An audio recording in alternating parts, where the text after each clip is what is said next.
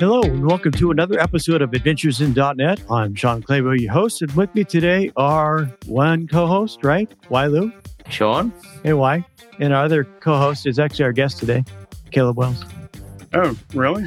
Because because I, I, was like I was like it's like are we playing a game here? We're playing um, a game. Of course, I'm are. not.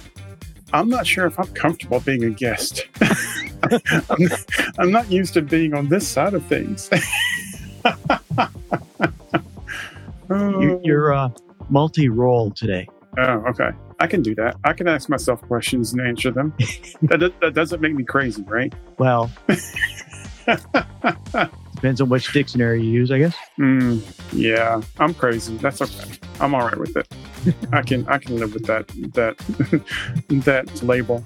When I went freelance, I was still only a few years into my development career. My first contract, I was paid 60 bucks an hour. Due to feedback from my friends, I raised it to 120 bucks an hour on the next contract. And due to the podcasts I was involved in and the screencasts I had made in the past, I started getting calls from people I'd never even heard of who wanted me to do development work for them because I had done that kind of work or talked about or demonstrated that kind of work in the videos and podcasts that I was making. Within a year, I was able to more than double my freelancing rates, and I had more work than I could handle. If you're thinking about freelancing or have a profitable but not busy or fulfilling freelance practice, let me show you how to do it in my Dev Heroes Accelerator. Dev Heroes aren't just people who devs admire, they're also people who deliver for clients who know, like, and trust them. Let me help you double your income and fill your slowdowns. You can learn more at devheroesaccelerator.com. So, Caleb, why don't you uh, introduce yourself and tell us all about you? And okay, oh, yeah. So, for those of you who don't know, my name is Caleb Wells. I'm, I think, in this episode, right? This is going to be another panelist episode because we know you love to hear our voices, whether we have a guest or not. And we want to talk a little bit about pair programming, right? And I think it's something that we've all done in the past. I'm starting to do it more in my current role as a front end architect. And right there are positives and negatives, pros and cons, things you got to get over when you're doing this kind of stuff. So we figured we would dig in a little bit and let you know how we deal with pair programming in our dev worlds. So what experience do you have, uh, you know, with pair programming? You know, how much, how right. much have you done? you know, I've done like three hours of pair programming. No, I'm just, I'm just kidding. Was it by yourself? yeah, there you go. Exactly. well, because because I talk to myself and I answer, I guess that counts as, as a pair. no, I've right. I have done pair, pair programming in, in previous jobs, and I don't know about y'all, but typically, you know, when I'm pair programming with someone, it's for a few hours at a time. You know, two or three, probably at most. Um, I think after that, my brain starts to hurt a little bit, right? Because you're kind of multitasking, right? Especially if you're the driver, if you're the one who's typing the code and actually working in the IDE, right? But I'm starting to do this kind of on a daily basis in my current job for, for at least an hour. So doing some of it with some of the senior devs on our team, working through some, some big logic issues in some of our code, right? And, and we need that extra brain power to figure out what the heck's going on. And then on the opposite side, we have some junior developers who are very green, so to speak, smart people, but right, they're, they're just learning their way through development. And so we want to make sure that they build healthy habits, right? And patterns and, and following the way you Microsoft does MVC or the way you write a Blazor app. So I'm also doing some pair programming there where the junior developers driving and I'm giving them direction or I'm giving them extra input or I'm filling in the gaps where they, they may happen. What about y'all? What's your experience with pair programming? Do you guys find it more that you've been doing it more during, um, during, I guess, remote? I guess you've always worked remote, Caleb. So no, it's probably not a question for, for you, but I found that, yeah, since, since everyone's been working remotely, we've been doing that a bit more for some reason. So. Mm. Yeah. I mean, it, I it is it is actually pretty exhausting to to be honest, to pair programming, and I think it might just be because you don't really kind of. It's just hard to just have that break. You know, sometimes occasionally you kind of just go, okay, I'm just gonna, you know, just mm-hmm. just kind of maybe quickly do something else for for a bit. But you just when you when there's someone else sitting right next to you, or when you're screen sharing someone, you don't do that. So you're constantly focused on it the whole time. Yeah, yeah. Yeah, exactly. Which is why I don't like to drive. so is there typically a, a driver and a navigator or what's the other person doing while you're driving? I think it depends on the other person. Like for a senior dev and myself, it's not that they're necessarily navigating, but they're watching me as I work through an issue and they're like, Oh, uh, what about this? Or should we create this DB context instantiation outside of this context or should we keep it isolated to this? Right. It's more, I think depending on the level of development you're working with, the higher they go, the more nuanced it is. And it may not be where they're telling you what to write or saying, oh, we need to create this class and do this method. It's more one of you is writing the code and the other one's providing input or saying, hey, we can refactor this, or hey, this might be cleaner, or hey, what if we did it this way, right? Whereas if you have a junior developer driving, then you probably are navigating, right? You're saying, okay, let's go create this class and let's name this class so and so. And hey, we're going to use this interface for this class. Oh, we need to go create an interface. Okay, well, here's what an interface is, and here's what we're going to need to do, right? That kind of stuff. Do you guys see the same thing or, or work the same way when it comes to pair programming? I've not really done any actual classic pair programming project that I'm working on right now. We've been remote for a year and a half now. So we tend to do kind of like mob programming. So yeah, okay. it'll be, you know, sometimes there's four or five of us in there watching one person code and, and, uh, making suggestions. But I, I think one of the advantages of, of being remote is you just kind of have that over to the side. So you can be working on your own little code that you've got to be working on while you're kind of keeping that eye on the other person and, and making suggestions here and there. So you're, you're kind of getting a little more productivity out of it as well as the benefit of, per, of pair programming. So that's worked well for me. Okay. Yeah. I, um, and I've run into this before, and I think, I think we've actually talked about this on one of our episodes that if I'm listening to someone else and I'm writing my own code, my wires get crossed. and because I need to be able to focus on one or the other, right? So I don't know how well that would work for me, but that's, it's an interesting concept. I think if you can make that work, then yeah, that could definitely be beneficial. Yeah. yeah we're all working on the same project. So you kind of have the same little mindset, but just little piece, different pieces and things like that. So it's kind of a, a good way to make sure that you're still staying, staying coordinated so that uh, when you have to join the pieces together, they all fit. Cool. What about you, Wai? Yeah, I've done that whole mob programming thing before, but usually it's a necessity thing. Um, usually we just have like, like usually someone's run into a problem and then there's just people, all different, I guess, areas of the code that, you know, they've got expertise in. And we're just having this massive debugging session. To be honest, I'm not sure if that's the most efficient way of doing it. It just might be just the fact that we, we had to work through it. But I think, I think the one, one project I was working on, it was one of those projects where there was a lot of infrastructure stuff as well, like on Azure and things like that. And, and we just needed everyone, everyone there kind of thing, um, because we didn't really know how to actually, uh, not one person knew everything about all the infrastructure that was there. So I mean, we had, remember having like three or four hour sessions where there was like three or four of us just literally, mm. and one, one person typing and we're just telling them to add this there, add this here kind of thing. So but yeah, like um, I think uh, one thing I find pair programming that's really useful is I always get tips on how to actually operate the IDE better. Like just mm. stuff like sometimes you think you, you know there's obviously more than one way to perform any command. So just even uh, like knowing what shortcut keys that they're using or what you know new new method that they do to do a certain task that can that can make you more efficient. You know. So well, uh, I want to say one thing about the mob programming, and then I want to talk what you yeah. said. But you guys reminded me, I have actually done mob programming before, but it's only been for like fires, like where stuff is broken in production.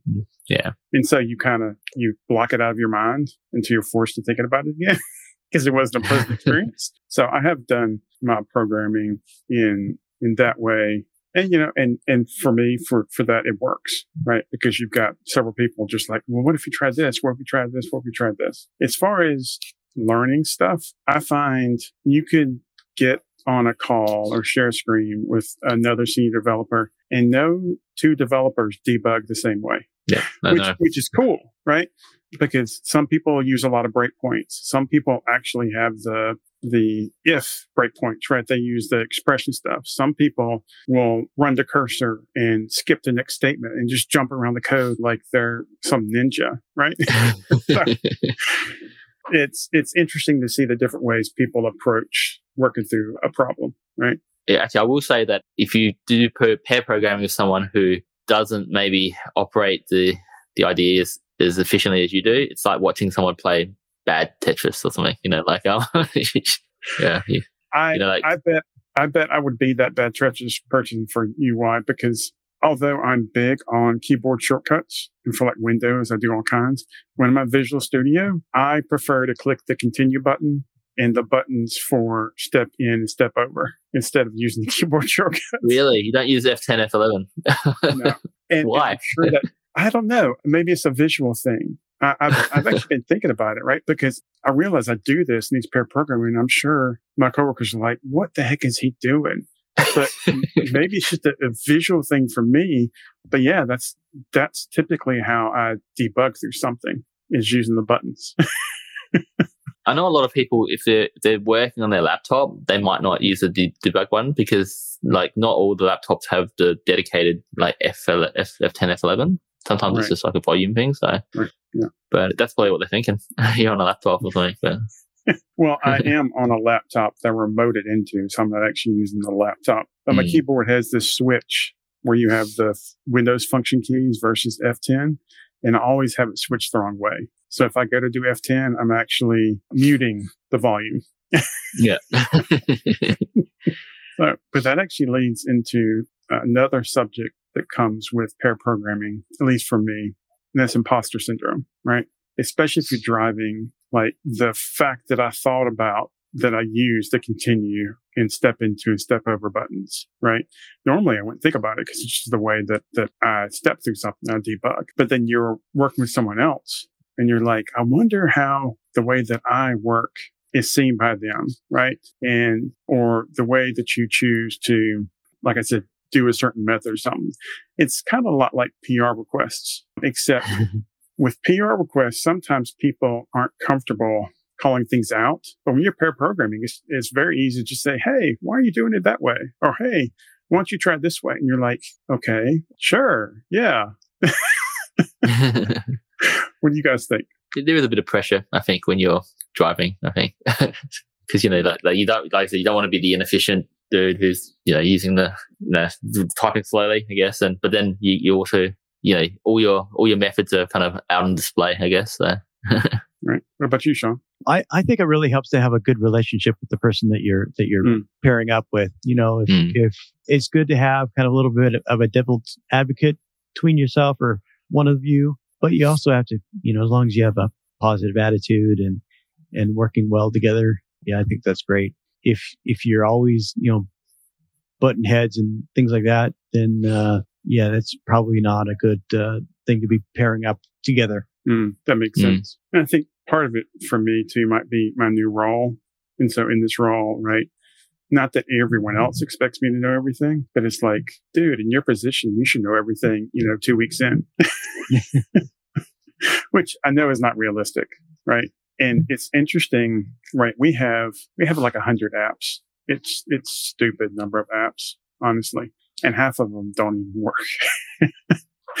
but, but there's been a lot of turnover at the company I'm working for in the past two or three years. So most of the original authors are gone, right?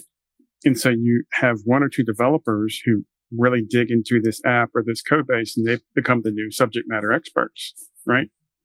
And so you're working through something and you have to bring one of them on to do some pair programming to figure out an issue, right? And so it, you should be comfortable being like, okay, I don't understand how this works. And you're the subject matter expert. Can you show me? But at the same time, you're like, well, here, let me show you what I already know and where I'm at. And you can tell me what I'm missing, right? It's like it's part of this is being comfortable, not knowing or knowing what you don't know or not knowing what you don't know right? so yeah. when there's when there's a junior and a senior together, is it better to have the junior drive or the senior drive? Junior. And my reasoning in that is um, motor memory and them actually having to do the typing and actually have to be in the IDE, um, right clicking on things to look at properties or to add a new class, right? I feel like it, they, they learn better by doing. And as long as they're not just rote listening to what you're telling them to do and they actually have some agency, they'll learn it better than if you, if they're just watching you do it yourself, right? Are you under increasing pressure to ship code faster than ever before? Then it's time to work smarter with Raygun's modern approach to error and performance monitoring. Raygun gives you instant visibility into the health of your software, and what makes it so unique is that it not only tells you when something's gone wrong, it shows you exactly where it's gone wrong and how to fix it, right down to the line of code. Made by developers for developers, Raygun has built a suite of monitoring tools that are used and loved by thousands of software teams every day. Monitor every corner of your tech stack with widespread language support and native integrations with GitHub, Jira, Slack, Bitbucket, Octopus Deploy, and more for even greater visibility. Visit raygun.com to resolve issues faster and deliver flawless digital experiences for your users. That's raygun.com to get started on your free 14 day trial with plans starting from as little as $4 per month. Do you find that the juniors then uh, kind of have, I don't know, that's a lot of pressure, I think, on a junior to do it that way. Put them there and you, know, you get it's like having your boss, you know, looking over your shoulder and trying yeah. to you know, figure things out. I also think it depends on the approach of the senior. For instance, the juniors that I'm mentoring, they basically have been given some fairly straightforward CRUD apps that it is their job to go in and find bugs and fix. And I'm there to support them in this endeavor. So they're going to need to be driving because they're the ones who are going to be fixing the issues. But I also come into this from the standpoint of, Hey, I don't know everything and I'm just here to help and make mistakes because that's what developers do. And we've got, like I said, we've got some smart juniors, but they also realize they're juniors. They're not juniors who think, oh, I'm ready to be a senior dev. And so I think between the two of us, we're coming at it from a, a meeting in the middle, right? Or we're coming up from a good place. And so I, I basically up front tell them, hey, you know, there are going to be things in here we're going to have to figure out together because I don't even know how to do this and we'll dig into it and we'll figure it out, right? I think the higher you go as a developer, the harder that can be internally, right? Or maybe it's, it depends on your perspective. In some ways it gets easier, in other ways it gets harder, right? But I do feel like that motor memory and that actually doing it yourself helps in the learning process. If the junior can do it and they're comfortable and you have, like you said, you have a good relationship, yeah, I think it goes back to that whole thing about how if you're the one driving, it's a lot more exhausting because it is. You actually, if you're not driving and you want to be learning, like it's it's just a lot. I think it's a lot harder. So it is better for the junior to do it because they'll, you know, you. It, it's. I think it's like everything. Um, if you're if you're actually actually the one that that's, that's actually doing it, you can you can learn a lot quicker. So, but I think uh, having said that though, sometimes like for me, the the best part about pair programming sometimes is just the fact that it gives me an opportunity to actually have to explain myself to someone. And that actually refined my understanding of the, of the code as well, I think. Um, so, I mean, sometimes I, I wouldn't even say it's pair programming, but sometimes I, I've got a PM who's kind of semi technical, I guess, in one of my projects. And sometimes I'll just be I'll just run him through the problem that I'm having, kind of thing. And sometimes halfway through, I'll be like, oh, wait, actually, I haven't tried this particular thing. And that actually helps, you know. He probably doesn't know what I'm talking about. Like, um, he's just an ear to listen to, kind of thing. So yeah, that happens all the time to me, mm. uh, especially when I'm driving. Would be like, hey, so here's what I've run into, and I'm doing this, this, and this. I'm like, oh, you know what I missed? And they're like, oh yeah, that'll make a difference. And you do it, and yeah. it fixes it, and you're like, okay, thanks, we're good. yeah, that makes a huge difference. So, so how do you guys feel? Right. I know one of the ideas behind pair programming is efficiency, right? By, by taking a complex issue or problem or whatever and putting two people on it, you're actually going to get further faster with two than you would with one. Do you agree with that? Or do you think it depends on the circumstances? Well, like everything in programming, it always depends. But uh, yeah, yeah. but it's tough. You know, there are trade offs there. Mm-hmm. So I think in the long run, I think you probably can end up with, with a better product, and you probably end up with better developers mm, because mm, yeah. um, you know they are learning from each other. You know, even somebody that's been programming for a long time doesn't know everything, so you can learn things from from other developers, no matter who they are. Yeah. For me, I think it's probably I think pair programming is useful and it and it can make your team you know better, like um Sean said, and um you know you may come up with a better solution, but I think it has to be to be honest, it has to be targeted. It can't just be like you, you just pair program the whole time. Um, you got to pick the right problems. And generally, the problems that I think leans itself to pair programming are the, the ones that require des- design decisions and des- decision the decision making basically like and or at least coming up with some sort of a pattern that works. And but once you have that you're probably more efficient just just going through and and having each developer do their own work uh, separately and then doing a code review afterwards or whatever. But because it, it does take like you're putting two developers on a on, on a single problem that you know hopefully you can you know you can, you can solve it better but that's twice as many resources so. Yeah and i can see with some of that it can be caught in code review or going over pull requests. And I guess it depends on how far down the rabbit hole they've gone, right? Um, mm. But yeah, it's it's definitely one of those things that can be difficult to to balance or to find the right balance. I do agree, Wai that you're not going to be able to pair program eight hours a day for six months on a project. that ain't going to work. So being targeted about it uh, definitely makes makes sense to me. So, so should you only pair up when you're like stuck with a problem or there's somebody new and needs to familiarize themselves with the code base, things like that? I don't, I don't know that I necessarily agree with that. I think that's, that's the easiest way to do pair programming. It's like, oh, I'm stuck or oh, we're, we're teaching some new person how to do this. And so that, that's an easy, oh, let's do pair programming. Uh, but I don't think that's, that's always has to be the case. And like you said, Sean, if, if you have a new piece of code or a new component or whatever, maybe the requirements are loose or maybe it does require some of those big design decisions like I suggested, then I think that's, that's a perfect use of pair programming.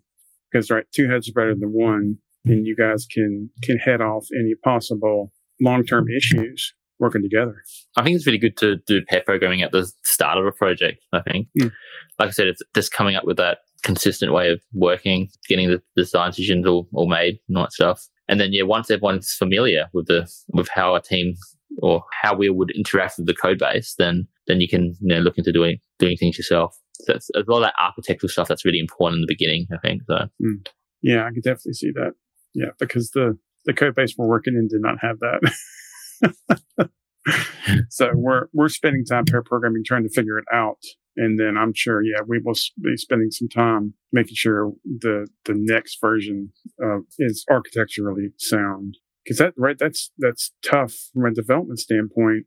You come into an application that maybe two other teams have worked on with differing levels of skill or different opinions on how to do it. And then you have your own preferences and ways of doing things in trying to mesh all that together and to get it to to work right takes time. And it's not something that the the executives or the management necessarily looks at or realizes, right? So I just found an, an article by uh, Martin Fowler on pair programming, and so it's uh, covers a lot of things that we've discussed a little bit more. It kind of goes through, you know, the the styles, you know, driver navigator, things like that. It talks about uh, time management so, you know, mm-hmm. setting a certain time, maybe using the Pomodoro technique of when to switch or, or when to limit how much time you're going to actually pairing and things like that. So, and then talked about a lot of the challenges. And then I also talked about, you know, the physical setup. You know, if you're there in person versus mm. remotely. So there are lots of different elements of uh, pro- pair programming uh, that this article covers. So if you do want to you know, kind of get a more in-depth view, check out Martin Fowler's post on this. Very cool. Good find, Sean. Thank you. Yep. Because right. you can always pair program better. Well, you could always program better. Well, you, you could always just be better. well, I could at least. and Sean's like, yes, Caleb. Yes, you could. no, I'm saying yes to myself. Yeah. There's, mm. I'm, I'm trying in my best, you know, even though I'm getting kind of up there in the years, hmm. you know, I'm trying I don't want to fall behind. I, I want to stay right. current and, and learn everything new and things like that. So yeah, yeah. If you don't like learning new stuff, you don't need to be doing this. no, no, definitely not. Of course, I hear uh, COBOL programmers can charge a lot of money. They can. Yes, yes, right. Yes, they can. So, is there anything else you guys want to ask me about per programming since I'm our guest for today. well, then, Sean, do you want to move us into picks or, or Wai did you have anything? No, good. Okay. Okay. I think that's about all we have for uh, pair programming today. So let's move on to picks. Hey folks, it's Charles Max Wood, and I just wanted to jump on real quick and let you know that I am putting together a podcasting course. I get asked all the time. I've been coaching people for the last six months. How do you start a podcast? How do you put it together? What do I need in order to get it going, et cetera, et cetera, et cetera.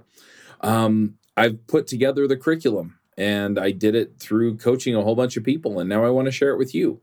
You can go check out the course. It's actually going to be a masterclass. It's going to be a four week masterclass where I actually walk you through the entire process of launching a terrific sounding podcast and putting together content that people want to listen to.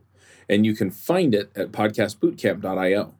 It's been a while since I've gone first, so I guess I'll go first for this. I finally wore out my office chair that I've had for probably 10 plus years. It was an inexpensive chair. You know, I probably spent, you know, 150 bucks on it. it was, it was nice. It was uh, comfortable and lasted a long time, but it kind of just finally wore down. So I bought a new chair. I bought it from Costco, but it's actually an X chair. And I don't know if you've heard mm-hmm. of X chair before, but it's mm-hmm. a, a well-made chair. It's, uh, I went, spent, spent a little more money on the chair this time, but, uh, Costco has some pre-made you know, packages of the different, couple different models they, that they offer. So if you want an X chair, check out, uh, the X chair website, but then also check out to see if maybe what, uh, Costco has will, will fit your needs. But it's nice. It's, it's a mesh chair. It's got this thing called a, a dynamic variable lumbar support. Basically, it's uh, a spring loaded lumbar support. So, you know, the more you push on it, the more it tries to support you and, and things like that. Uh, it's very well made.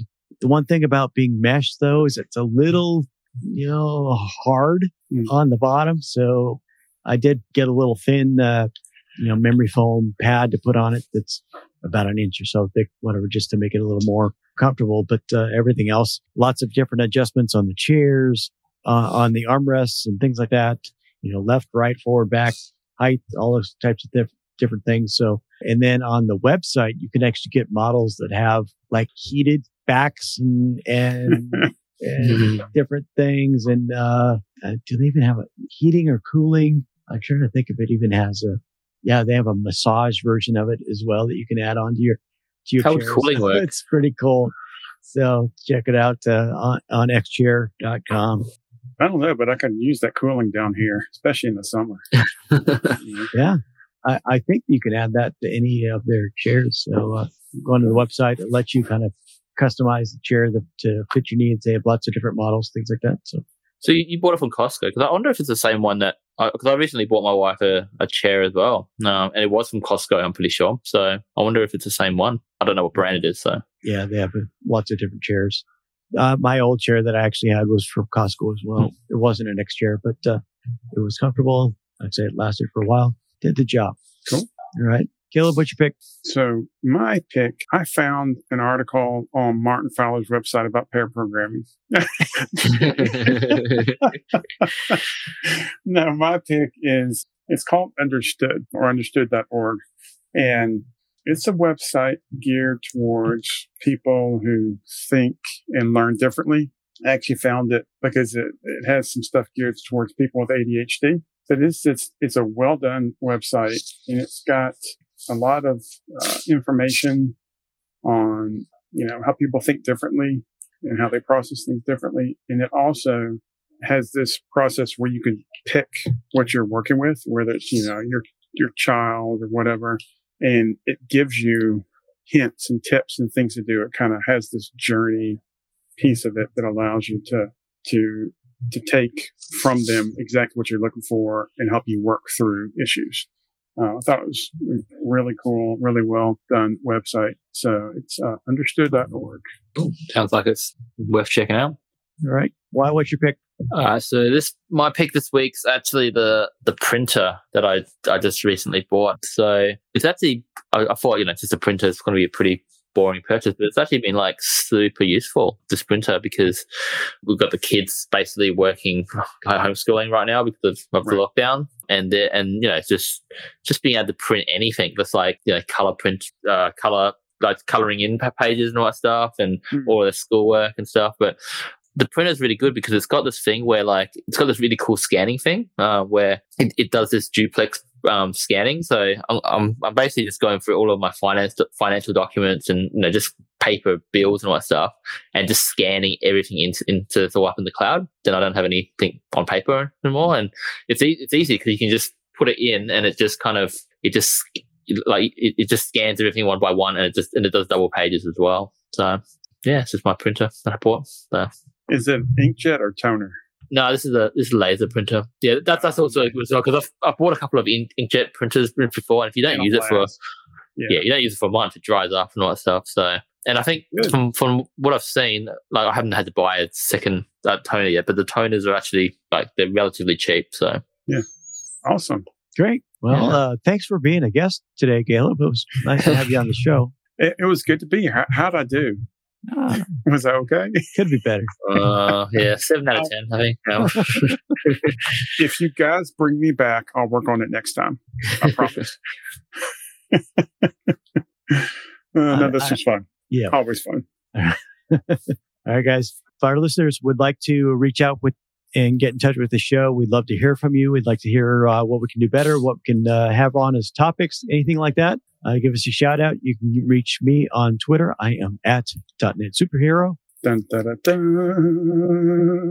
Why you really got to get with something, Yeah. you know? yeah. well, I'm just, just going to say we've never had a guest do that that thing. So, Oh, well, you know, there, there's a first for everything.